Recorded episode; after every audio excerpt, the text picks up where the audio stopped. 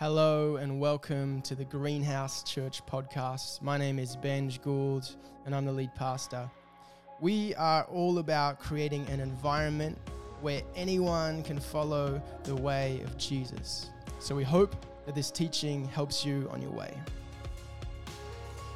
Well, good morning. It's great to be with you this morning. My name is Jonathan, uh, and together with my wife Tanya, we planted a vineyard church on Sydney's Northern Beaches, which we call Centrepoint Vineyard. We've got some of the crew here this morning visiting as well. Um, it's, it's great to be back, actually. I, I came uh, what, about a year ago, I think, um, to teach on becoming naturally supernatural people. And I've known Ben for a few years. We're in a, a pastor's support group together, which sounds a little bit melodramatic when you put it like that. But basically, we just talk about all the pain that our congregations have caused us. That's a joke. No, we're just cheering each other on, really. So it's really good to be here. Um, my daughter Blakely, she's around, but she's three. She's been talking for about 12 months about can we please come back to Greenhouse Church? So it's awesome to be with you guys. Um, finishing or rounding off your Lent series on prayer. And I believe you've been going through the acronym of PRAY, P R A Y, pausing, rejoicing, asking. And then this week, we're finishing off with yes, giving our yes to Jesus. And I want to frame that in the sense of listening to him and then stepping out in obedience. And so I've titled this message, Yes, Jesus Speaks to You. The comedian Lily Tomlin, uh, she once famously said, Why is it when we talk to God, we're said to be praying, but when God speaks to us, we're said to be schizophrenic? And I think that quote sums up the misconception that many of us have about the concept of prayer. See, prayer is not a one way monologue to God, it's an ongoing two way dialogue with the Lord Jesus who loves us. And so I want to focus really practically this morning on listening to his voice and then stepping out. And I want to do that by unpacking with you the incredibly precious gift of the Holy Spirit known as prophecy. Eugene Peterson, you might know him, he um, wrote the message version of the Bible, but he suggests that prayer takes place in the middle voice. So in grammar, if you're in the active voice, you're the one who is actioning something. And if you're in the passive voice, you're the one who is being acted upon. But Christian prayer takes place in the middle voice. So we're not offering up chants or rituals to try and manipulate God into doing something. And we're not simply sitting back passively saying, oh, well, whatever will be, will be. What we're doing in the middle voice is we're both acting and being acted upon at the same time. So, in the middle voice, the subject, which is us, participates in the action initiated by someone else, which is our Lord Jesus.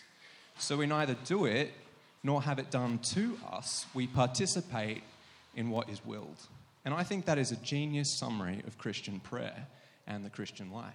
It's always in the middle voice. Jesus himself, he gave us an insight into how he did ministry and how he did life. And he actually did that. And he explains it in John 5:19. He says, "Very truly I tell you, that's kind of Jesus' way of saying, listen up. The Son can do nothing by himself. He can only do what he sees his Father doing."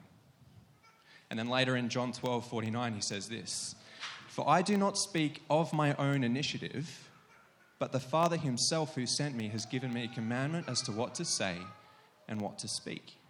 So Jesus' approach in ministering the kingdom was to place himself in the middle voice, to only do what he saw the Father doing and to only speak the words that his Father gave him to speak. So initiated by the Father and then responded to by the Son. So Jesus' life was a life of prayer in the middle voice. He was both acting and being acted upon. He was the participant of the will of the Father. Now, I wonder what it would look like if we began to see Jesus as more than simply a good moral teacher, but as our model for faith and practice in the Christian life. If we apprenticed ourselves to him as a disciple to learn from him how to do what he did. Because when you read the New Testament, it's pretty obvious that his followers, his disciples, and the apostles, they made pretty key decisions following the prophetic initiation of the Holy Spirit. So, for example, Ananias, while praying, he got a prophetic vision of the Lord telling him to go and pray for Saul, who later became Paul. That's Acts 9. Peter, while praying, gets a prophetic vision about food. And Cornelius, who is a Gentile, while praying, gets an angelic visitation to go and get Peter. And the, the Gentiles enter the church. That's Acts 10. Paul and Barnabas, they're called prophetically on a missionary journey. That's Acts 13.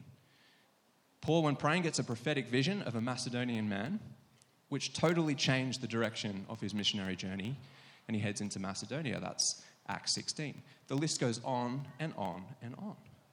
All these are examples of the disciples and the apostles placing themselves in the middle voice, responsive to the Holy Spirit for the advancement of the kingdom. And in today's context, the gifts of the Spirit are the key ways that we can help place ourselves in that middle voice of prayer because they're about partnership with the Holy Spirit. We respond to His initiation with our wills, and we participate in what He wills. Wayne Grudem, he's a, systematic theologian. He defines the prophetic this way it's spontaneous revelation from God delivered in human words for the strengthening, encouragement, and comfort. More colloquially, he defines it as telling something that God has spontaneously brought to mind. So, prophecy, we can define it like this overarching banner that includes a lot of the different revelatory gifts of the Spirit, basically, a lot of the common ways that God will speak to his people. So, for example, it might include words of knowledge, words of wisdom, words of encouragement, interpretation, as well as things like dreams, visions, pictures, all of which we see in Scripture. And the Apostle Paul, when writing to the Corinthian church, he puts it like this 1 Corinthians 14, verse 3. Follow the way of love and eagerly desire the spiritual gifts, especially prophecy. So, Paul clearly holds a pretty high regard for the gifts of the Spirit and puts an emphasis on seeking the prophetic. He goes on, For anyone who speaks in a tongue does not speak to people, but to God. But the one who prophesies speaks to people for their strengthening, encouragement, and comfort. Anyone who speaks in a tongue edifies or encourages themselves, but the one who prophesies edifies or encourages or builds up the church. And that is the primary purpose of the gift of the Holy Spirit, including prophecy. It's for encouragement, it puts courage into people. I remember it was a, a few years ago, but I was having coffee with a church leader. Um, I knew him a little bit, but not particularly well. And uh, during the coffee, he just sort of started to share with me what he was reflecting on in the car on the way over. He was reflecting on uh, the Palm Sunday passage where the disciples go and get the colt that Jesus is going to ride into Jerusalem on. And he says, I don't know, it, it just came to mind, but I wonder if you perhaps feel like that colt that's been tied up.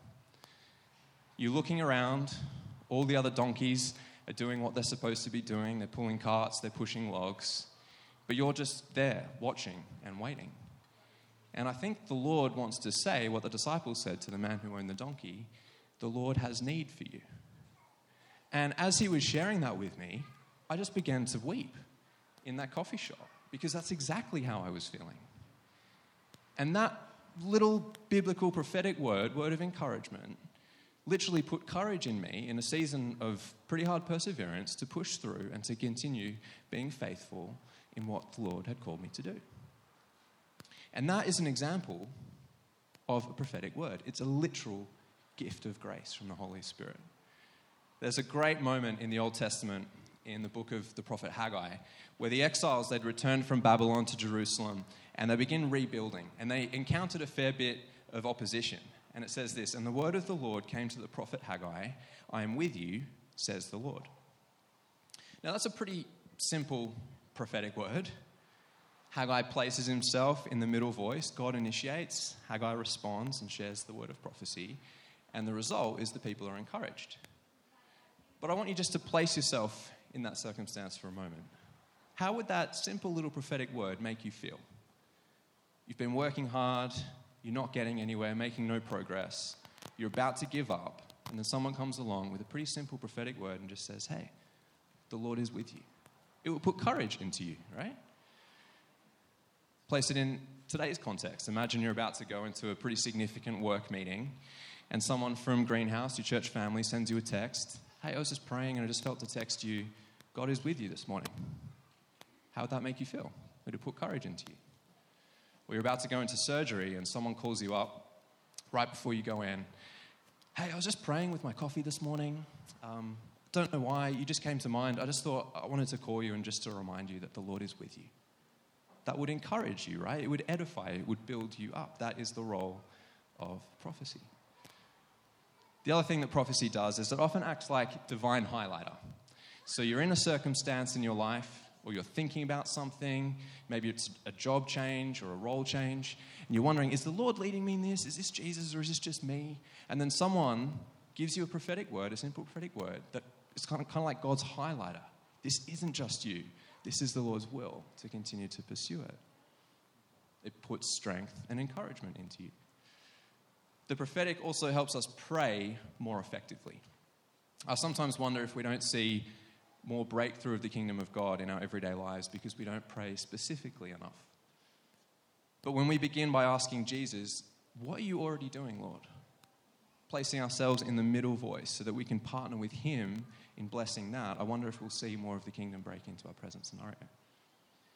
And that really is the role of another gift of the Spirit under a prophetic banner called words of knowledge. Again, it's in 1 Corinthians 12. And words of knowledge, they're kind of like spontaneous revelations from God about what He wants to do specifically for an individual, information that you couldn't have known. And as you speak it out, it's like you're partnering with the Holy Spirit in what He's doing, and His kingdom, the rule and reign of God, is then demonstrated in the room in that person's life. And we're going to actually try that in a little bit and see what the Lord wants to say to us. But I, I want to chat about how do we pursue this stuff in a really helpful way. Because I'm aware that for some of you, anxiety might be rising. Um, and that's, to be honest, fair enough. You know, some of us have shied away from pursuing the precious gifts of the Holy Spirit because, to be honest, we've seen the excesses in that. You know, we've seen perhaps some of the inauthentic, perhaps the white suits or the skinny jeans and pointed shoes, maybe. And we've also potentially witnessed some of the manipulation that's followed when people have been apparently operating in the gifts of the Holy Spirit. But it's really interesting, I think, when you read scripture, because Paul, he writes this to the Thessalonians. He says, Do not despise prophecy. Now, why would we be tempted to despise prophecy? Why would Paul even write that? Well, because I think, like some of us, Paul probably saw the twisting of the precious gifts of the Holy Spirit because he previously planted a church in Corinth, which is where we get 1 and 2 Corinthians from, letters to that church. And it was an absolute mess. If you think the modern church is a mess, you should just read 1 and 2 Corinthians. They were in a bit of a state because they were manipulating the gifts of the Holy Spirit. But what I find really interesting is, as a pastor, I would probably write, guys, you should not do this. Just steer clear of the gifts of the Holy Spirit because it's, you, you, you're messing it all up. But he doesn't write that. He actually writes, eagerly desire the gifts of the Spirit, especially prophecy. And you're like, what? So the answer can't be to take our nail scissors to our New Testament and snip out every reference to the movement of the Holy Spirit, because there would not be much of our New Testament left. The answer, instead, is to embrace the precious ministry of the Holy Spirit but just do it in a really healthy, or as my tradition, the vineyard often terms it, a naturally supernatural way. So we don't need to start shouting into microphones. We don't need to start pushing people over, taking big offerings. We can just be ourselves, wait on the Holy Spirit, and respond when He speaks. Place ourselves in the middle voice. Which we'll find He begins to do pretty regularly when we start to give Him the time and space to do so. So, how do we do that? How do we actually place ourselves in the middle voice in a naturally supernatural, really healthy way? Well, growing in hearing God speak, I think, is rooted in intimacy with Him. I've heard it once say that God shouts to His enemies, but He whispers to His friends. It's like He beckons us closer. One Kings describes His voice as the still small voice, it's the whisper. It's not in the earthquake, it's not in the fire, it's not in the wind, it's the still small voice. And I find often the Holy Spirit will speak to people through their thoughts and their feelings. See, a lot of people think that we kind of need to work ourselves up into a bit of a frenzy in order to hear from God. But I actually find it works the complete opposite. We just dial ourselves down, create some space. We start to pay attention to that still small voice, the whisper, through our thoughts and our feelings. We don't have to get all religious and intense. Just ask Jesus to speak and then pay attention to the thoughts that start to come to mind. And as you step out and you offer those, in a really healthy way, you start to grow in working out which thoughts are yours and which thoughts sound more like God's. So sometimes people will get just a Bible verse that drops into the back of their mind. Sometimes it's a Bible character or a Bible story. Sometimes I find um, it might be like a, a picture kind of in your mind's eye, like in your imagination. Often, arty people tend to get pictures, um, and those pictures are often metaphors. So you, you then ask the Lord, well, what's that picture actually mean, or what's that represent for somebody? Um, I, my biology, uh, sorry, my major in undergraduate was biology, and I spent a lot of time in anatomy textbooks for a number of years. And so I find that the way that the Lord sometimes speaks to me is I get a picture, almost like a page of an anatomy textbook in my mind's eye, of a body part that sometimes the Lord is saying there's someone here in the room that has the particular injury in that part and he would like to heal. So that's just kind of God using some of my story to speak to me in the everyday. Sometimes it might be like a random sentence or a song lyric that you're reminded of. Sometimes it's a literal dream in your sleep. Sometimes people feel it in their body, in their physical body. Um, it hasn't happened to me, but I've got friends that they'll walk into a room and all of a sudden they'll have pain in their right shoulder. And it's like, gosh, didn't have any pain before. And then it's like the Holy Spirit whispers, that's because there's someone here that has pain in their right shoulder that we want to pray for for healing. Sometimes you just sort of know something, like you would know your phone number. It's like, how do I know that? I just sort of do.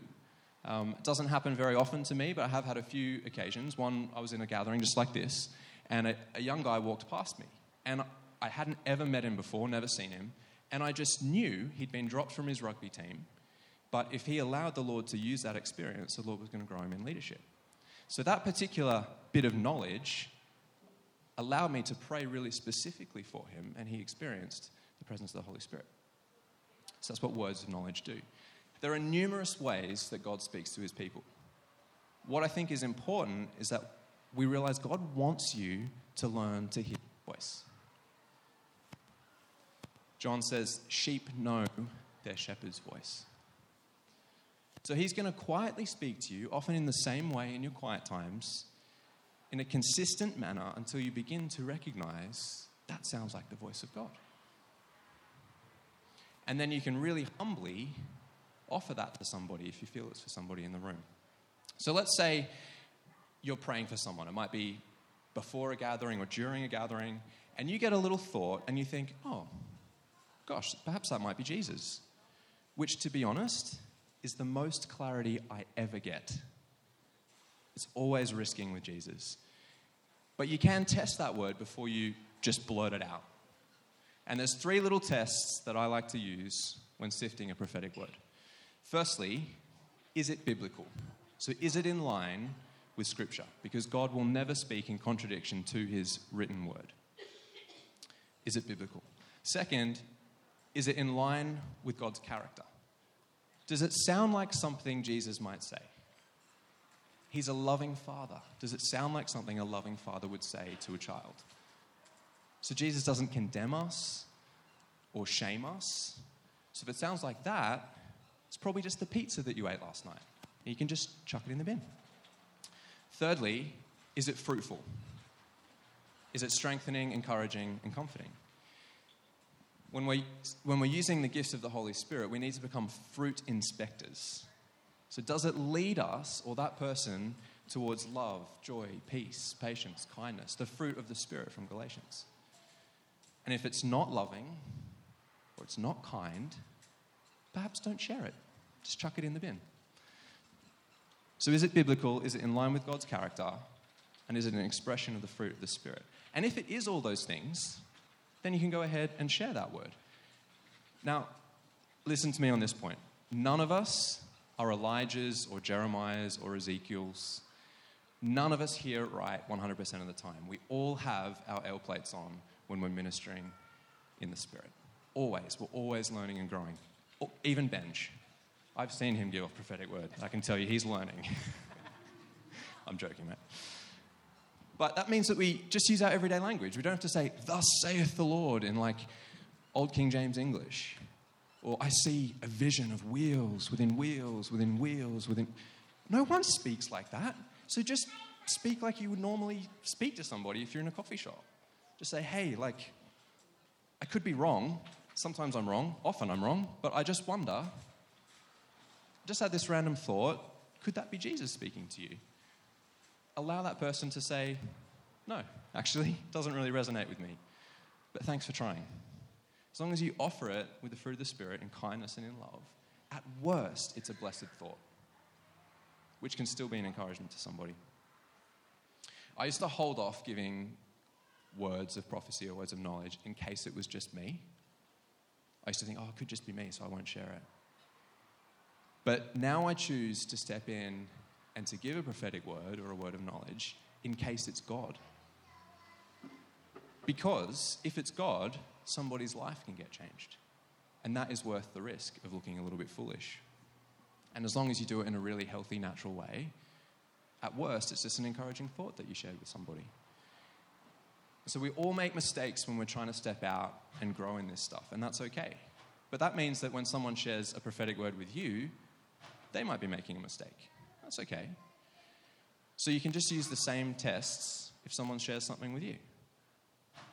Is it biblical? Is it in line with God's character? Does it lead me towards the fruit of the Spirit? And if not, just thank them and then chuck it in the bin.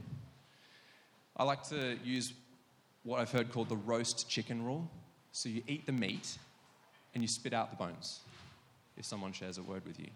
Take on board what really resonates with your spirit, what's building you up and encouraging you, and the rest you can just leave off to the side.